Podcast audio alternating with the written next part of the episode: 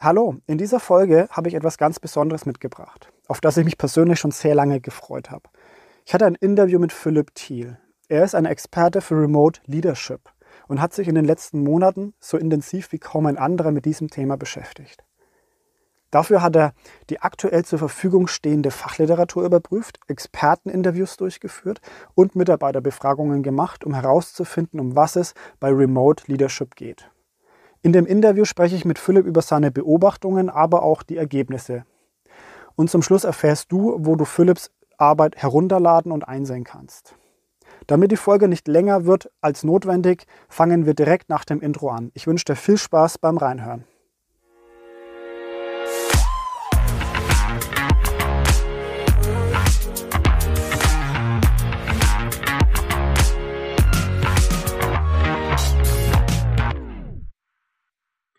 Gut, freut mich sehr, Philipp, dass wir heute uns einfach darüber unterhalten können, über deine Bachelorarbeit, die ich durchgelesen habe. Es geht um das super spannende Thema Remote Leadership. Anforderungen an eine moderne Führungspersönlichkeit hast du geschrieben. Wie bist du denn auf dieses Thema gekommen eigentlich? Ja, hallo Alexander, vielen Dank für die Einladung. Zu dem Thema bin ich gekommen, dadurch, dass ich in einem großen Konzern arbeite und auch außerhalb Kontakt zu vielen Führungskräften habe. Und bei dem, was wir alle erlebt haben im letzten Frühjahr 2020 und was wir immer noch erleben, hat sich einfach viel verändert, habe ich mitbekommen. Und selber als Arbeitnehmer habe ich es natürlich gespürt und habe auch bei den Führungskräften auch so einige Fragezeichen mitbekommen. Das ist natürlich schon so die Frage war, okay, wie verändert sich denn jetzt die Führung in dieser neuen Situation, die ja für alle von einem Tag auf den anderen kam?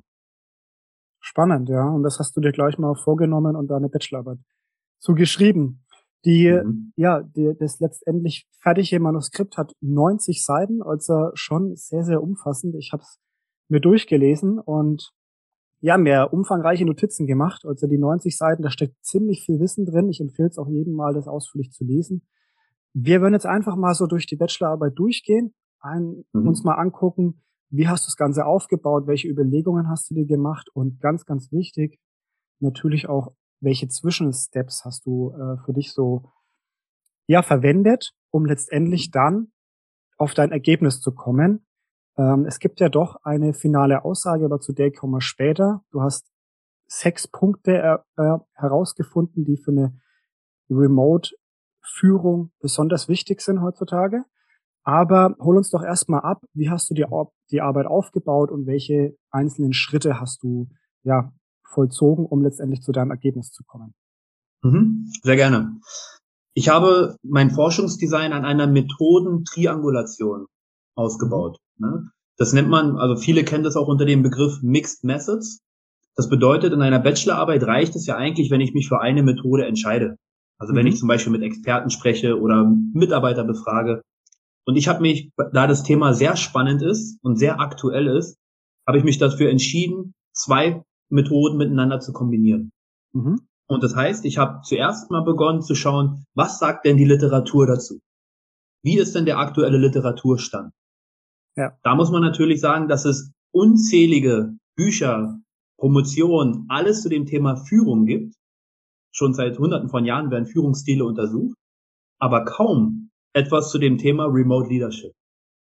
So war die Literatur natürlich sehr dürftig. Und diese Forschungslücke, die wollte ich ja schließen mit meiner Bachelorarbeit. Das heißt, erster Schritt, was sagt die Literatur? Im zweiten Schritt bin ich dann zu den Experten gegangen. Das heißt, ich habe mit Führungskräften gesprochen, die alle zu diesem Zeitpunkt remote geführt haben. Ich habe mit denen gesprochen, was ist denn, also es gab natürlich mehrere Fragen. Mein Ziel war es dabei herauszufinden, was ist denn laut deren Meinung die Anforderung an einen Remote Leader? Das war der zweite Schritt. Und im dritten Schritt bin ich dann zu den direkten Mitarbeitern der zuvor befragten Führungskräfte gegangen und habe die dann nochmal gefragt, was sagt ihr denn zu diesen Anforderungen, die ich gerade gehört habe von euren Führungskräften? Ja? Okay. Und das macht natürlich die Untersuchung dann sehr spannend, weil ich sozusagen dann nochmal validiert habe, sind das dann auch aus der Sicht der Mitarbeiter wirklich relevante Anforderungen? Ja? Und dadurch habe ich am Ende einen sehr umfassenden Blick auf das Thema gehabt, da ich ja aus 3 Blickwinkeln jetzt auf das Thema gucken konnte. Literatur, Experten und Mitarbeiter. Sehr gut, also von der Theorie in die Umsetzung und direkt dahin, wo es gebraucht wird. Spannend. Exakt. Absolut spannend. Und wenn man sich dann jetzt mal die einzelnen Bereiche anschaut, springen wir einfach mal in die Literatur rein. Du hast ja dort verschiedene Führungsstile ja rausgesucht, die besonders relevant sind in der Literatur aktuell. Verbessere mich, wenn ich was vergessen habe. Ich habe mir notiert, die transaktionale und transformationale Führung waren wichtig, die charismatische Führung und top aktuell in jeder Diskussion eigentlich dabei, agile Führung. Die hast du miteinander verglichen und daraus hast du quasi deine Theorie der Anforderungen aus dem Schriftlichen, aus der Literatur gezogen, richtig? Mhm. Ja. Was waren denn jetzt die 6 Anforderungen, die aus der Literatur besonders hervorgetreten sind? Das war ja so dein erster Zwischenstep, dein erstes Zwischenergebnis, nachdem du diese 4 Führungsstile verglichen hast. Mhm. Dazu muss ich sagen, aus der Literatur habe ich weniger die Anforderungen entnommen. Weil sonst könnte man ja auch sagen, okay, denn, weil da waren es ja auch 6 Kategorien und am Ende sind es ja auch 6. Jetzt könnte ja jemand sagen, aha, dann hat er einfach die 6 aus der Literatur genommen, hat dann nochmal ein bisschen andere Leute gefragt und dann die verwertet. Dazu schon mal vorneweg, es sind komplett andere. Ja, also das, die ersten 6 haben mit den letzten 6 überhaupt gar nichts zu tun. Macht das Thema umso spannender übrigens. Ja, klar, weil man die Entwicklung mitkriegt. Ne? Während man die Arbeit liest, merkt man, wie es wächst, das Thema halt, ne? Wie es sich entwickelt, wie das wirklich von den einen Kategorien dann immer weitergeht. Ja. Die Literatur war eigentlich eher, du musst es dir vorstellen, wie so eine Art Sieb. Mhm. Ne? Wie ein Sieb. Weil bevor ich in die Interviews mit den Führungskräften gegangen bin, brauchte ich ja irgendetwas, womit ich ja das siebe, also was sie mir geben. Also wonach frage ich denn die Führungskräfte? Ja. Ich brauche ja irgendein System, wie ich sie frage, so dass ich am Ende dann auch Ergebnisse habe, auf die ich aufbauen kann. Ja. Und diese, wie in einem Sieb, diese Stäbe sozusagen, so stelle ich mir das vor, die habe ich aus der Literatur. Ja? Also da ging es weniger um die Anforderungen, weil sonst hätte ich ja einfach nur Anforderungen genommen und hätte die Führungskräfte gefragt, ist das aus ihrer Sicht eine Anforderung? Ja. Ich habe andere Sachen gefragt. Ich habe zum Beispiel gefragt, aus der Literatur, also den Führungsstilen, den du gerade angesprochen hast, habe ich ja zum Beispiel entnommen, auch die Motivation oder das Vertrauen. Mhm. Und da habe ich dann zum Beispiel die Führungskräfte gefragt, wie hat sich denn eure Art, eure Mitarbeiter zu führen, verändert, seitdem ihr sie remote führt, also zum Beispiel, wie ihr sie motiviert? Mhm. Oder wie zeigt ihr denn euren Mitarbeitern aus der Entfernung heraus, dass ihr ihnen immer noch vertraut, ja, dass das Vertrauen da ist. Ja. Das ist ja ein ganz wichtiger Punkt. Wenn mein Mitarbeiter das Gefühl hat, meine Führungskraft ruft mich jetzt jede Stunde einmal an und will die ganze Zeit wissen, was ich mache, und förderlich für die Motivation nicht unbedingt. Ja, das heißt, das stimmt. Das waren so Sachen, die haben mich interessiert. Das habe ich nachgefragt. Wie hat sich dein Arbeitsalltag verändert, seitdem du morgens aufstehst, deine Mitarbeiter in 100 verschiedenen Wohnzimmern führst und nicht mehr morgens ins Büro kommst und siehst, wie deine Mitarbeiterin Frau Müller schon ein Gesicht zieht und wo man ja direkt als Führungskraft hingehen kann, Frau Müller, was denn los, kommen Sie doch mal ins Büro, quatschen wir mal, was ist irgendwas passiert. Das sind ja alles so Sachen, die fallen ja alle weg durch die neue Art der Führung. Und das waren die Sachen, die mich interessiert haben. Mhm. Die habe ich nachgefragt. Und daraus, wie eine Art Kondensat sozusagen, sind dann die Kategorien entstanden, als ich das dann ausgewertet habe. Okay, gut. Ich fasse mal kurz zusammen aus der Literatur, also so dein Sieb, den du dir entworfen hast. Das waren die 6 Punkte Arbeitsalltag, wie du schon angesprochen hast. Wie hat sich das verändert? Der Rhythmus kann man sich übrigens auch sehr gut reindenken, wenn man das Ganze durchliest, weil man ja sich immer irgendwo auch selbst hinterfragt. Die Aufgaben, welche Aufgaben hat man, Einflüsse auf die Anforderungen, natürlich auch die Mitarbeitermotivation, Vertrauen gegenüber Mitarbeiter und das Führungsverständnis, also das eigene Führungsverständnis. Bin ich Führungskraft oder bin ich auch Coach, hast du damit reingenommen. Das ist sehr, sehr spannend, und genau mit der Grundlage bist du dann an die Experteninterviews herangegangen. Mhm. Da hast du dir einen sehr schönen Ablauf aufgeschrieben. Also jedes Interview ist gleich gewesen, hat den gleichen Ablauf und du hast die Interviews in 3 Teile geteilt. Der erste Teil ist natürlich die Vorstellung, die Kurzvorstellung der Führungspersönlichkeit des jeweiligen Interviewpartners. Und dann im zweiten Teil gehst du mit den einzelnen Interviewpartnern auf die Selbstführung ein. Die hast du unterteilt in der eigene Arbeitsalltag, also auch wieder wahrscheinlich der persönliche eigene Arbeitsalltag, dann welche Aufgaben die Führungskraft hat und dann die Einflüsse auf die Anforderungen. Und dann gehst du noch einen Schritt weiter und gehst quasi von der Führungskraft hin in die Mitarbeiterführung. Im dritten Punkt geht es dann bei 3.1 um die Mitarbeiter, also die Motivation der Mitarbeiter, das Vertrauen gegenüber den eigenen Mitarbeitern und das Führungsverständnis.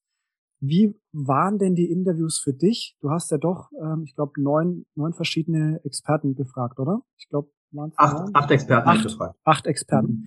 Wie waren denn die Interviews für dich? Hast du die auch remote geführt eigentlich? Ja, die waren ja alle zum Höhepunkt. Ich glaube, das war noch die erste Welle. Mittlerweile weiß man ja schon nicht mehr, wann war welche. Ich glaube, das war noch zu Zeiten der ersten Welle. Und klar, genau wie wir unser Gespräch jetzt auch remote führen, waren die Gespräche auch remote. Passt ja irgendwie auch sehr gut, macht das Ganze ja irgendwie noch authentischer, dass die Untersuchung dann sozusagen auch remote zu einem Remote-Thema durchgeführt wurde. Und also ich kann mich wirklich nur bei den Führungskräften außerordentlich bedanken erstmal zunächst. Sofort, es waren alle sofort bereit, also ich musste wirklich nur einmal fragen, jeder hat sofort gesagt, sehr gerne, alle wollten bei diesem Thema mitarbeiten, haben mir da wirklich uneingeschränkt ihre Zeit zur Verfügung gestellt und wirklich auf jede Frage, mir wirklich auch Futter gegeben, einfach für die Untersuchung. Ja? Und das ist wirklich ein ganz großer Dank an die Führungskräfte. Und ich konnte sehr viel lernen, auch aus den Gesprächen. Ja? Das ist natürlich, ist ja ein Schatz. Also man hat ja wirklich dann eine Stunde Zeit oder unbegrenzt halt, wo ich dann wirklich meine Fragen stellen kann und direkt Wissen bekomme, ungefiltert, sondern wirklich von der Führungskraft, die mir genau schildert, was sie tut, wie sie es tut. Ne? Und das dann natürlich von verschiedenen Führungskräften zu haben, das ermöglicht dann natürlich nochmal ein ganz gutes Bild, wenn man das dann am Ende auch nochmal analysiert. Genau. Und diese Analyse, also nochmal kurz ein paar Fakten noch, deine Führungskräfte, die du befragt hast, die haben, hast du geschrieben, Führungserfahrung im Durchschnitt von 6 Jahren. Also da waren mal welche mit mehr und mit weniger dabei. Genau. Okay. Genau. Ist ja auch interessant. Sorry, wenn ich dich unterbreche. Wichtig war nur bei mir halt, dass alle Führungskräfte wirklich remote geführt haben und in Präsenz geführt haben. Ja, genau. Dass alle auch wirklich auch diesen Unterschied kennen. Ja, klar, sonst bringt's auch nichts, Genau. Wenn die Führungskraft irgendwie gerade seit einem Monat im Job war und dann kommt der Lockdown, dann wäre das natürlich nichts. Genau. Jetzt ist natürlich die Frage, Philipp, jetzt hast du da ganz viele Interviews und einen Haufen Informationen. Wie kommt man denn daraus jetzt wieder auf ein Muster? Wie hast du es jetzt gemacht? Du schreibst, du hast die qualitative Inhaltsanalyse verwendet. Ja. Kannst du vielleicht ganz kurz für Laien erklären, was du gemacht hast, was das bedeutet? Okay, also eigentlich müssten wir dafür nochmal eine extra Podcast-Folge machen. Ja, gerne. Also ich habe mich dafür ein sehr, sehr umfangreiches System entschieden, was allerdings, wie es immer so ist, die Medizin, die am schlechtesten schmeckt, ist am Ende die beste und alles so. Und auch von den wissenschaftlichen Verfahren, die am Ende am umfangreichsten sind, sind am Ende auch wieder die, die einfach von der Aussage am validesten sind. Und ich wollte es halt richtig machen. Ich wollte nicht dann irgendwie schätzen oder nur interpretieren, sondern ich habe gesagt, komm, du machst jetzt einmal die Arbeit, dann nimmst du auch ein richtig festes System. Die induktive Kategorienbildung nach Philipp Mayring, so heißt er, das ist ein Deutscher, der hat die erfunden, das ist ein wissenschaftliches Verfahren. Man muss sich das so vorstellen, ich hatte die 8 Experteninterviews und ich habe dann die Experteninterviews nach Codes analysiert. Und ein Code ist in dieser Analyse immer eine Aussage, die sich dem jeweiligen, der jeweiligen Kategorie zuordnen lässt. Zum Beispiel habe ich festgestellt, es gibt sehr viel über das Führungsverständnis, Coach und Führungskraft. So, dann analysiere ich alle 8 Arbeiten nach Codes, die dieser Kategorie sich zuordnen lassen. Mhm. Und da ist dann viel mit Wegstreichen und mit auch, dann werden auch Sachen verknüpft und alles sowas. Und so entsteht am Ende ein Korpus. Ein Korpus, so nennt sich das, der nach der Reduktion dieses Grundmaterials immer noch ein Abbild des Grundmaterials ist, allerdings nur mit den Aussagen, die für meine Untersuchung relevant sind. Mhm. Ja, ich nehme sozusagen wie so ein Bildhauer. Ja, ich habe so einen riesen Stein vor mir und hau alles ab, was für meine Untersuchung nicht relevant ist. Ja, ja, alles ab. Ja, alles, was so links, rechts, weg. Und am Ende habe ich dann wirklich diesen Korpus, wo nur noch das Material da ist, was ich für meine Untersuchung dann benötige. Und super. Das waren am Ende 89 Codes. 89 Codes.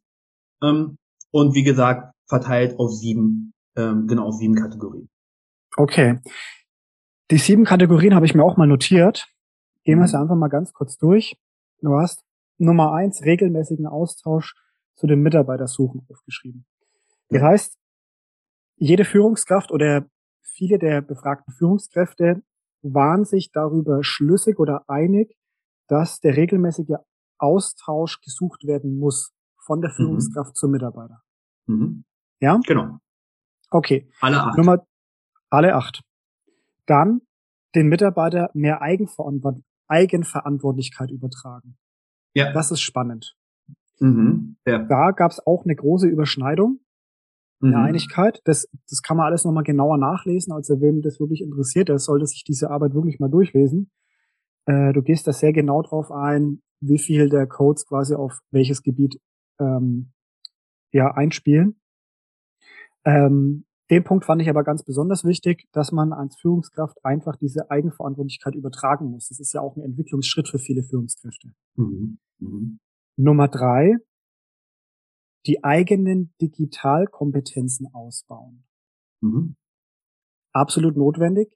Gab es denn bei diesem Punkt auch mal gab es da 100% Konsens oder gab es da auch mal jemanden, der das nicht ganz so gesehen hat?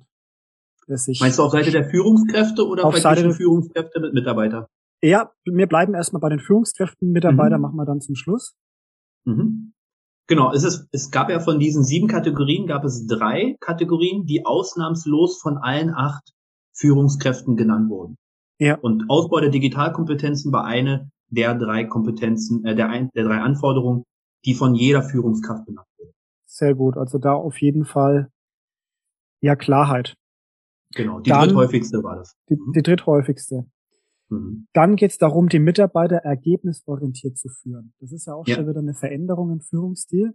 Kann man wieder mit dem ersten Teil deiner Arbeit vergleichen, wo du die Führungsstile vergleichst. Da geht man auch ganz stark auf dieses Thema nochmal ein. Das wird hier wieder aufgegriffen oder eigentlich erstmal bestätigt von den Führungskräften. Dann auch spannend, agiles Denken. Was meint jetzt agiles Denken in dem Bereich? Mhm. Mhm. Auch spannend. Ich schreibe an der Stelle bewusst nicht vom agilen Führen, sondern vom agilen Denken. Du hast es ja eingangs schon erwähnt, dass ich ja 3 Führungsstile nochmal näher untersucht habe. Die agile Führung war ja einer davon. Und dabei habe ich eine Sache herausgefunden oder die hat sich herausgestellt im Rahmen der Untersuchung. Wir hören ja heute an jeder Ecke von agilen Führung. Alles muss agiler werden. Agile Prozesse, alles auf Agilität 100% am besten. Ja. Das Problem ist, also wir wissen ja, agil kommt aus dem Lateinischen und bedeutet ja beweglich. Wir wollen bewegliche Prozesse. Mhm. Wenn allerdings nicht erst das agile Denken, das agile Mindset, wenn daran nicht erst gearbeitet wird, dann entsteht der gegenteilige Effekt. Weil agile Prozesse fühlen sich zu Beginn eher unbeweglicher an. Ja. Das heißt, ich habe Mitarbeiter, sag, wir machen das jetzt hier alles agiler. Und das fühlt sich aber viel unbeweglicher an als davor. Ja. Das heißt, ich erreiche eigentlich genau den gegenteiligen Effekt. Weil ich einfach etwas überstülpe, ja, agile Prozesse auf alte Strukturen. Ja. Ja. Und das aber nicht funktioniert. Und dann brauche ich mich ja nicht wundern, wenn das dann nicht läuft, so wie es soll. Ja. Genau, also es ist ein Punkt tiefer einfach innen drin. Das Bewusstsein für den agilen Prozess muss da sein. Genau, es muss erstmal dieses agile Denken, dieses ich gehe selber proaktiv, initiativ auf die Veränderung zu. Ich habe Lust darauf, mich diesen Veränderungen zu stellen, denen wir alle und jetzt noch mehr konfrontiert sind. Ja, und ich nutze bewusst neue Instrumente, ich nutze bewusst neue Kanäle, ne, und ja, ich habe einfach diese Änderungsbereitschaft als Führungskraft. Ja. Ja. Und das kommuniziere ich auch den Mitarbeitern gegenüber, entwickle dieses agile Mindset, und wenn dann darauf agile Prozesse entwickelt werden, dann fruchten die halt, dann ist dieser Nährboden da auch geschaffen. Das ist auf so vielen Ebenen einfach sehr, sehr interessant, und ich denke dann immer wieder drüber nach, welche Führungskraft kommt an diesem Punkt an die eigenen Grenzen. Ja, weil da hat man ja doch, jeder hat seine persönlichen Erfahrungen gemacht, und ich denke, jeder kennt auch Führungskräfte, die irgendwann einfach stehen bleiben und sagen, so, das war's, ich möchte jetzt mich nicht weiter verändern. Und dieser krasse Schritt von der normalen Führung in dieses Remote-Führen ist, glaube ich, eine Hürde, eine Stufe, die viel größer ist, als es bisher schon mal irgendwo notwendig war. Und ein ganz, ganz wichtiger Punkt für mich. Also ich sage dann nicht, dass die Jungen das immer besser können als die Alten. Auch die Jungen müssen da lernen, ihre Denkweise immer offen zu halten, immer agil zu halten. Und von daher hat mich das sehr beeindruckt, dass genau dieser Punkt gekommen ist. Und du nennst es auch so präzise, agiles Denken hat eben mehr als nur diese agilen Strukturen als Hintergrund. Spannend. Okay. Auch der nächste Punkt, den fand ich sehr, sehr wichtig. Du schreibst, die eigene Resilienz stärken. Das heißt, den Führungskräften ist bewusst, dass Resilienz noch wichtiger wird im Remote-Führen. Genau, das war ein Punkt, der nicht von allen Führungskräften angesprochen wurde, aber halt auch einer der Punkte, genau. Ne, wo es er war zumindest, genau, er war so relevant, dass er in die 7 Kategorien aufgenommen wurde. Mhm, genau. Ja.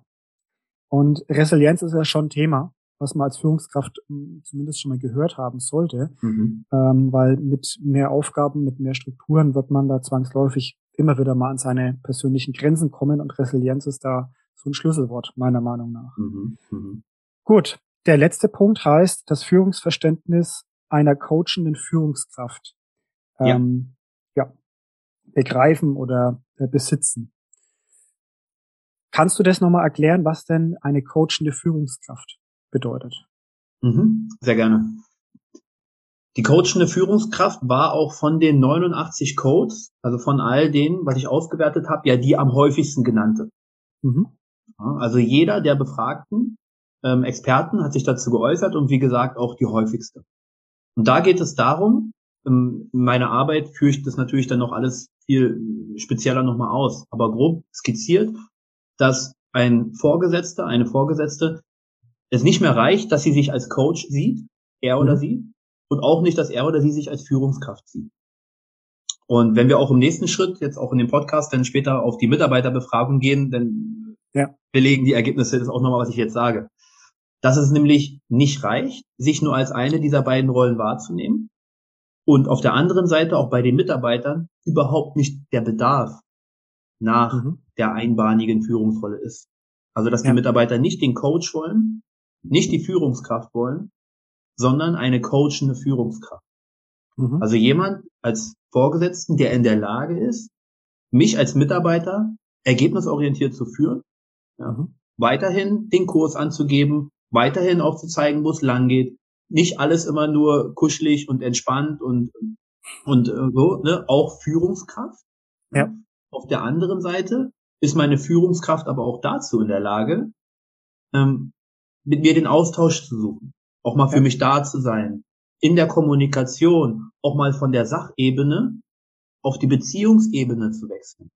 Ich glaube, eine Fertigkeit, die wirklich sehr wertvoll ist, also wenn man das auch kann als Führungskraft. Ja? Und nicht nur auf der Sachebene, sondern, und diese Dualität, ja, das zu beherrschen, ja? Wie so ein Klavier, und ich kann diese beiden Tasten spielen, nicht nur die eine. Ja. Ja? Und das war auch eins der zentralen Ergebnisse der Ausarbeitung. Genau, dass eine Vorgesetzter das Selbstverständnis seiner Führungsrolle als Coach eine Führungskraft hat.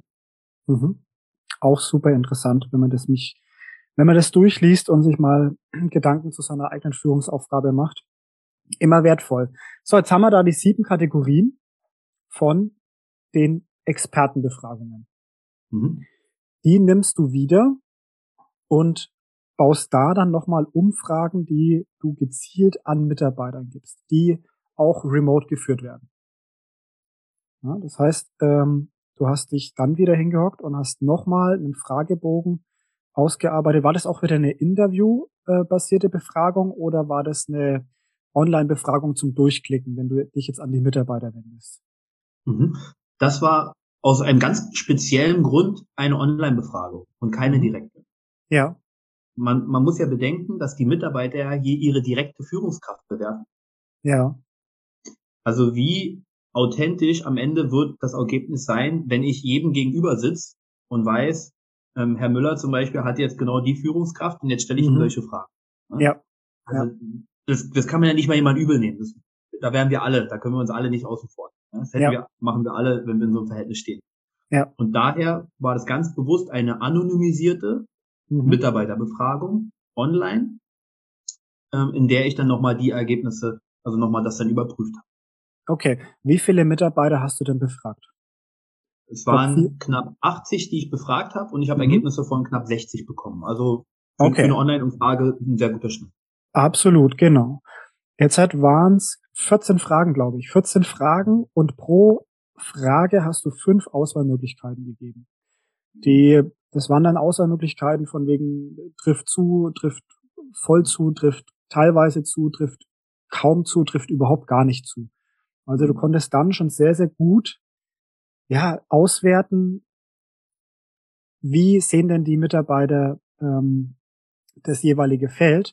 Und da hast du einen großen Bereich, also du hast jede Frage aufgedröselt nochmal und hast auch Diagramme gemacht mit schönen Aufzeichnungen, wo man wirklich gut erkennt, wie ist denn so die Stimmungslage von den Mitarbeitern.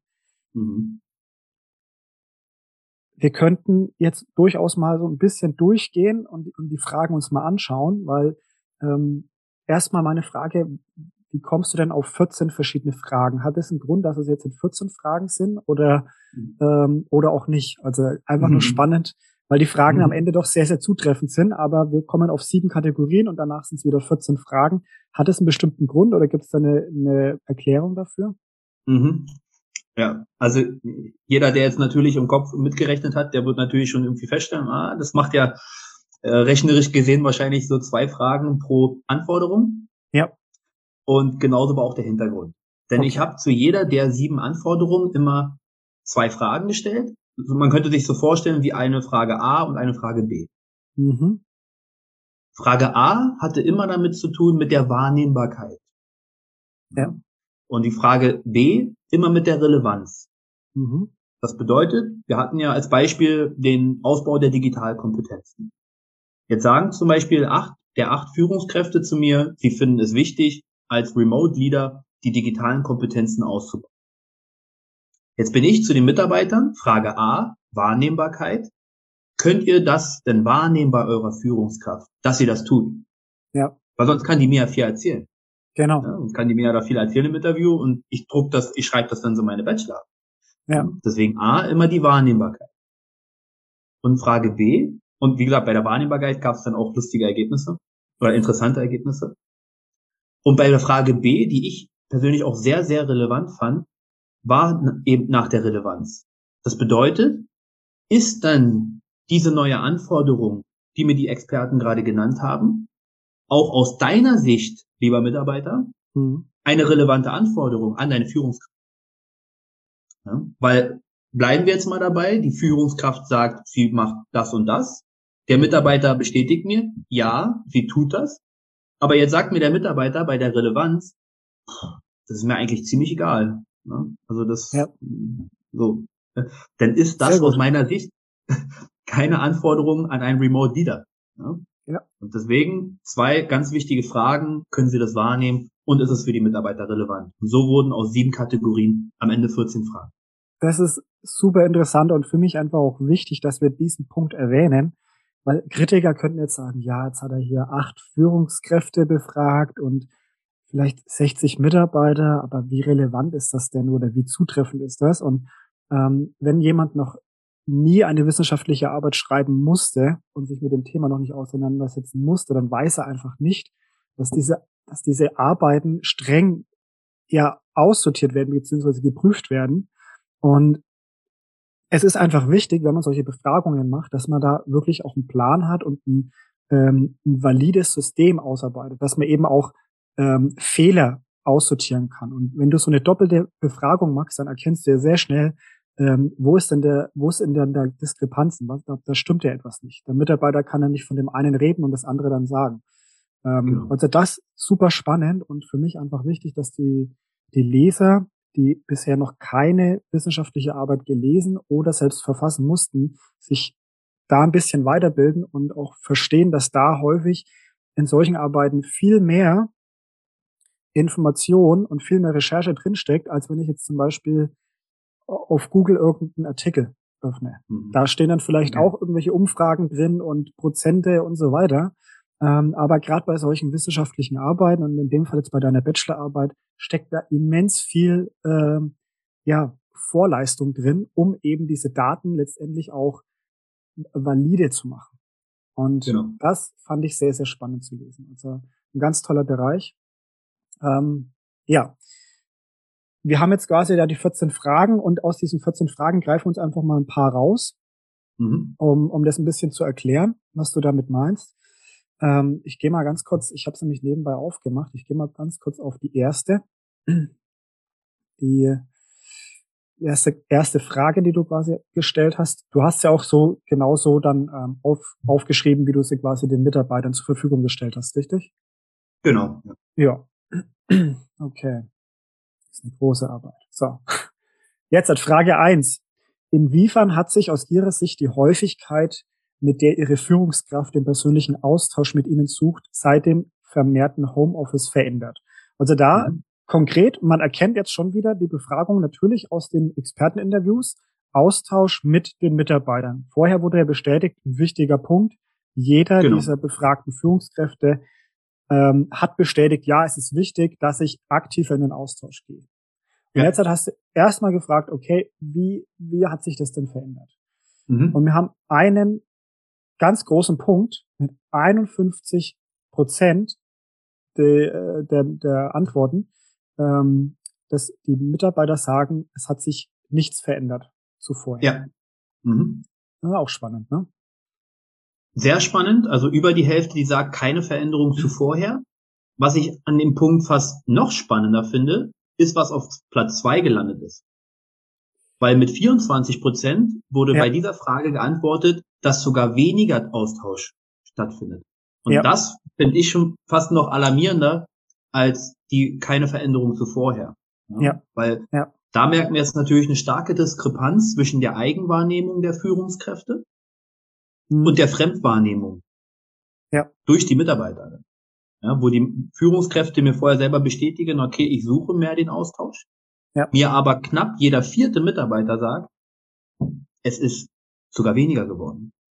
Oder gefühlt weniger geworden dann, ja. Das so, also keiner führt natürlich eine Strichliste, aber subjektiv betrachtet ist es weniger geworden. Gehen wir einfach gleich mal in Frage 2, weil das ist ja dann quasi die zweite Frage zu dieser Kategorie. Ist Ihnen im Homeoffice ein regelmäßiger Austausch mit Ihrer Führungskraft wichtig? Mhm. Auch gut.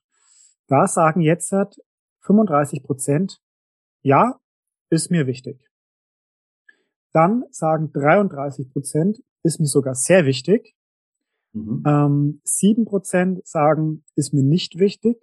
Und 24% teils, also eher unentschlossen. Mhm. Also, da sieht man dann, okay, erste Frage, wie ist es denn? Gefühlt weniger. Und dann fragst du ja, ist es dir denn überhaupt wichtig? Und da merkt man deutlich mit 33% ist mir sehr wichtig und 35% ist mir wichtig, dass also 2/3 der Befragten auf jeden Fall den Austausch wollen. Es ist nicht so, dass jeder sagt, oh nee, zum Glück bin ich jetzt endlich im Homeoffice und der lässt mich in Ruhe, sondern da ist schon Austausch notwendig. Genau, also du hast es schon sehr gut zusammengefasst, 35 und 33, das heißt, wir reden über 68%, also ziemlich fast exakt 2/3 der Mitarbeiter, die bestätigt, es ist mir wichtig, / sehr wichtig. Und auch hier gab es ja die Möglichkeit anzukreuzen, ist mir überhaupt nicht wichtig. Mhm. Und du siehst es wahrscheinlich gerade, es haben 0% der Befragten angekreuzt. Also wir sehen hier wirklich ganz stark das Signal der Mitarbeiter, die sagen, bitte mehr Austausch durch die Führungskraft. Ja. Also das auf jeden Fall ein sehr, sehr relevanter Punkt. Ich möchte noch auf die zweite Kategorie eingehen. Dafür nehmen wir uns einfach die Zeit jetzt noch.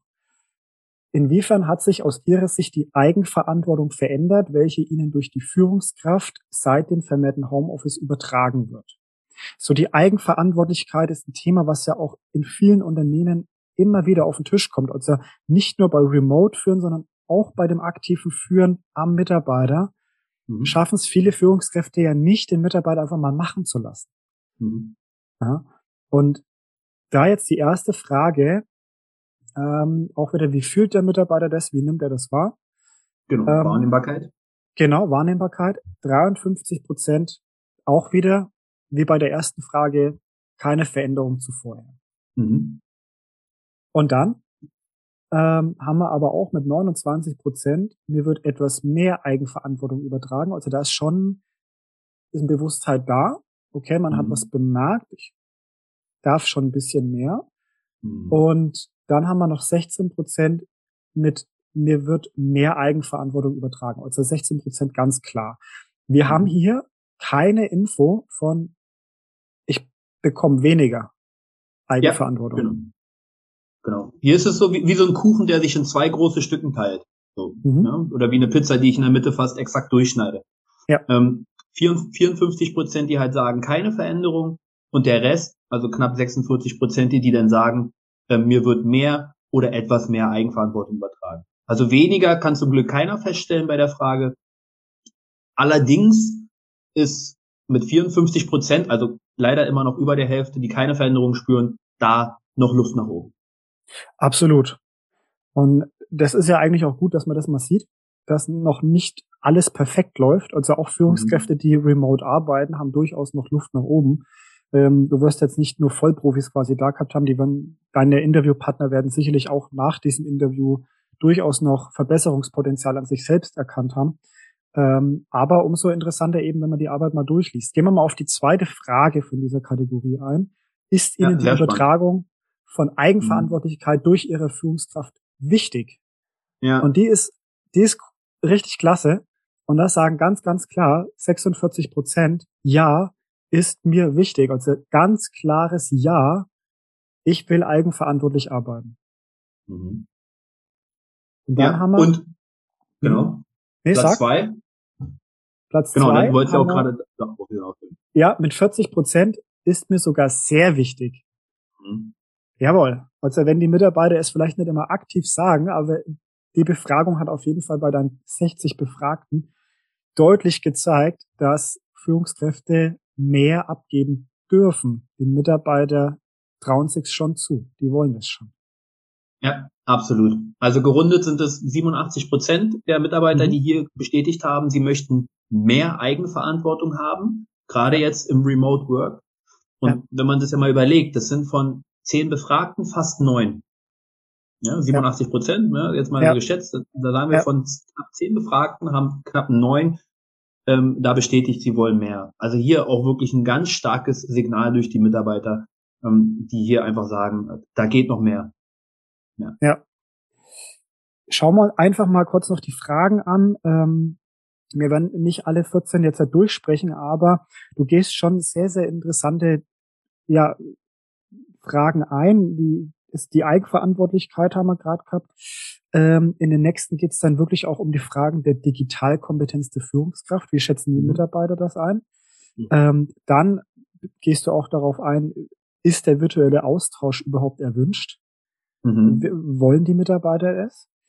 Dann die Veränderung des Führungsstils nach den Ergebnissen. Die Rahmenbedingungen werden abgefragt. Die Agilität der Führungskraft unter anderem auch, und soll die Führungskraft initiativ oder proaktiv reagieren? Auch ganz spannend. Wir haben insgesamt 14 Fragen und ich reg da wirklich drauf an, dass die Leute sich das mal durchlesen.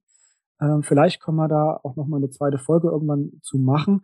Gibt es von deiner Seite aus einen wichtigen Punkt, eine Fragestellung, die du noch besonders hervorheben möchtest, wo du sagst, hey, das ist super spannend für mich persönlich gewesen, als ich diese Auswertungen gemacht habe? Also für mich war sehr spannend, am Ende festzustellen, dass es unter diesen Anforderungen Verknüpfung gibt. Mhm.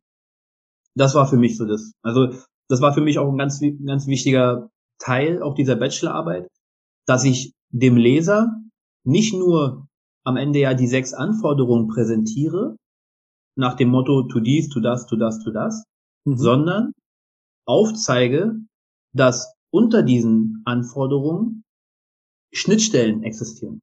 Mhm. Dass es da Verknüpfungen gibt. Und die zeige ich ja auch am Ende nochmal im Ergebnis anhand meiner Pyramide, die ich ja dann dort auch zeige, wo ich ja dann nochmal genau auf die Verknüpfung auch eingehe. Und das war für mich sehr spannend nochmal, weil es waren am Ende so für mich voneinander losgelöste Elemente, die ich aber am Ende dann durch dieses Konzept, die dann nochmal so ein Ganzes ergeben. Und das war für mich, glaube ich, so in dem gesamten Prozess nochmal so ein sehr schöner Aha-Moment. Ja. Du hast schon angesprochen, du hast dann daraus eben 6 Anforderungen gezogen, also aus diesen 14 Fragen, die du wieder ausgewertet hast, kamen dann wieder 6 Anforderungen heraus. Ich lese einfach nochmal kurz vor und dann können wir nochmal drauf eingehen, beziehungsweise von dir noch ein paar Kommentare dazu kriegen. Nummer 1, regelmäßiger Austausch. Das hatten wir quasi mehr oder weniger jetzt als Bestätigung aus den ersten beiden Abfragen, also aus der Literatur und den Experteninterviews. Genau. Sehr schöne Bestätigung da. Nummer 2, dann mehr Eigenverantwortung. Das heißt, für die Führungskraft mehr Eigenverantwortung abgeben oder dem Mitarbeiter mehr Eigenverantwortung übergeben. Mhm. Nummer 3, Ausbau der Digitalkompetenzen. Damit ist dann die Digitalkompetenz der Führungskraft gemeint. Genau. Also auch die Mitarbeiter fordern das, dass der Chef, die Chefin, die Führungskraft digital kompetent ist und sich auch weiterbildet. Dann haben wir Nummer 4, ergebnisorientiert führen. Auch das ist interessant, dass ein Mitarbeiter das aktiv fordert oder dass eine Führungskraft ergebnisorientiert führen soll. Ja. Auch dann Nummer 5, Wiederbestätigung, agil denken. Das hast du da auch wieder aufgreifen können. Und Nummer 6, auch wieder coachende Führungskraft. Genau. Und das ist jetzt quasi so die Quintessenz deiner Mitarbeiterbefragung gewesen. Und da jetzt halt ganz spannend, du hast schon angesprochen, da hast du dann jetzt halt eine Art Pyramide daraus gemacht. Erklär doch mal, wie die Pyramide aufgebaut ist und warum es für dich eine Pyramide geworden ist. Ja, okay. Einfach auch für deine Zuhörer, damit ich die da so ein bisschen mitnehmen kann. Ja. Also am besten einfach, wenn man sich eine Pyramide vorstellt, und die Pyramide wird mit 2 horizontalen Linien in 3 Bereiche geteilt. So. Und ganz oben in der Spitze, also und so ergibt sich denn, dass oben in der Spitze eine Anforderung ist, auf der zweiten Ebene 2 Anforderungen und unten auf der dritten Ebene 3 Anforderungen. Ja. 1, 2, 3. So. Ja. Und die erste, die ganz oben in der Spitze der Pyramide ist, ist der Ausbau der Digitalkompetenz. Die steht für sich alleine. Ja. Und klar, wir reden schon seit Jahren über Digitalität, wir reden über die digitale Transformation. Hier geht es allerdings nicht darum, jetzt irgendwelche schönen Sachen zu bauen, sondern dass die Führungskraft ihre Mitarbeiter natürlich mitnehmen kann in der digitalen Transformation. Vor allem auch die Mitarbeiter, die drohen abgehängt zu werden. Aber auch digitale Formate erschaffen kann, dass der Teamzusammenhalt auch weiter bestehen bleibt, Schrägstrich aufgebaut wird. Denn ich meine, dein Podcast hat ja auch den schönen Titel, ne, mit dem Kaffee, ne? Das fällt ja alles weg an der Kaffeemaschine. Ja? Ja. Ist ja nicht mehr so. Ne? Ja. Man trifft sich nicht mehr. Der Flurfunk, der existiert nicht mehr. Genau. Also wie schaffe ich es als Führungskraft jetzt, dass weiterhin dieses Teamgefühl aufrechterhalten bleibt? Und daher sollte man hier in dem Kontext meiner Arbeit Digitalkompetenzen auch aus dem Blickwinkel betrachten. Wie halte ich das Teamgefühl aufrecht? Ebene 2 steht das agile Denken und die Übertragung von Eigenverantwortlichkeit an die Mitarbeiter. Mhm. Im Rahmen der Untersuchung hat sich ergeben, dass ein Remote Leader in der Lage sein sollte, Teams zu führen, die sich selbst organisieren. Da reden wir von Agilität. Mhm. Als auch einzelne Mitarbeiter zu führen, die sich auch selbst organisieren. Ja, also von Makro, Mikro können wir das so sehen. Ja. Und da reden wir über die Übertragung von Eigenverantwortlichkeit. Das heißt, auf der zweiten Stufe dieser Pyramide geht es darum, dass der Remote Leader lediglich Rahmenbedingungen schafft. Mhm. Rahmenbedingungen, innerhalb derer das Team und der Mitarbeiter handelt, Entscheidungen trifft, ja, aktiv Entscheidungen treffen kann, immer natürlich mit dem Backup am Ende durch die Führungskraft natürlich. Mhm. Aber dass die Führungskraft sich rausnimmt und diesen Rahmen schafft, innerhalb derer das Team und die Mitarbeiter entscheiden. Daher sind die beiden Punkte miteinander verwoben. Mhm. Und unten auf der dritten Ebene, also auf dem Fundament sozusagen der Pyramide, gibt's ja dann nochmal 3 Anforderungen. Und da in der Mitte von diesen 3 steht die coachende Führungskraft. Das war ja im Rahmen der Untersuchung die am häufigsten genannte Anforderung aus der Sicht der Führungskräfte und auch aus der Sicht der Mitarbeiter. 83,33% der Mitarbeiter haben mir bestätigt, dass sie genau ihren Vorgesetzten so haben möchten. Mhm. Ja, wenn wir jetzt so ein Basar draus machen, ja, wir machen jetzt mal, man kann sich seinen Vorgesetzten backen heute. Ja, ja. Ja. Dann würden sich 83,33% der Befragten eine coachende Führungskraft backen. So. Sehr gut. Wir sind ja in der Pyramide, wir haben ja gesagt, unten die unterste Reihe und coachende Führungskraft in der Mitte. Ja. Jetzt ist ja davon noch das linke Feld frei und das rechte Feld frei. Mhm. Und in Coach, eine Führungskraft, haben wir 2 Begriffe. Coach und Führungskraft. Und auf der Seite der Führungskraft hat sich die ergebnisorientierte Führung als ein sehr starkes Instrument herausgestellt. Mhm. Dass ich als Remote Leader auch über die Entfernung hinaus immer noch mit Ergebnissen arbeite. Ergebnisse mit meinem Mitarbeiter zusammen ausdefiniere, ja, mit ihm kläre, abspreche und ihn anhand dieser Ergebnisse, / Ziele weiterhin führe. Also klar natürlich auch den Ton weiter angebe, ja, auch über die Entfernung. Und auf der anderen Seite der Coach, was ja noch in Coach eine Führungskraft drinsteckt. Und da ist das entscheidende Element der regelmäßige Austausch mit dem Mitarbeiter. Ja. Was bedeutet, der Remote Leader sucht nun in dieser neuen Zeit mit dem Homeoffice aktiv noch stärker den Kontakt zu seinen Mitarbeitern und achtet da, wie gesagt, darauf, in diesen Gesprächen auch mal vom Fachlichen wegzugehen. Auch mal von der Sachebene auf die Beziehungsebene zu wechseln und da die Mitarbeiter auch ein bisschen einfach abzuholen. Also da auch als Coach zu agieren. Ja. Und so ist sind am Ende auf der untersten Ebene auch die coachende Führungskraft mit der ergebnisorientierten Führung und mit dem regelmäßigen Austausch auch wieder miteinander verwoben.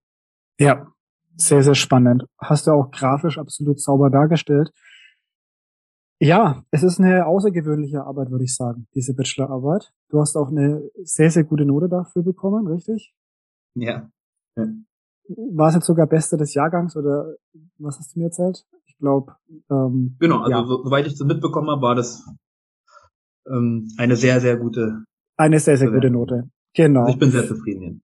Das ist schön. Du bist ja auch aktiv auf mich zugekommen und hast gefragt, hey, wäre das ein interessantes Thema für den Podcast? Und hast mir dann auch deine Bachelorarbeit zugeschickt. Ich habe es mir auch durchgelesen. Und meine Frage, ich habe noch 2 Fragen jetzt tatsächlich zum Schluss, weil wir haben uns gut Zeit genommen. Es sind natürlich einige Themen noch nicht so intensiv behandelt worden.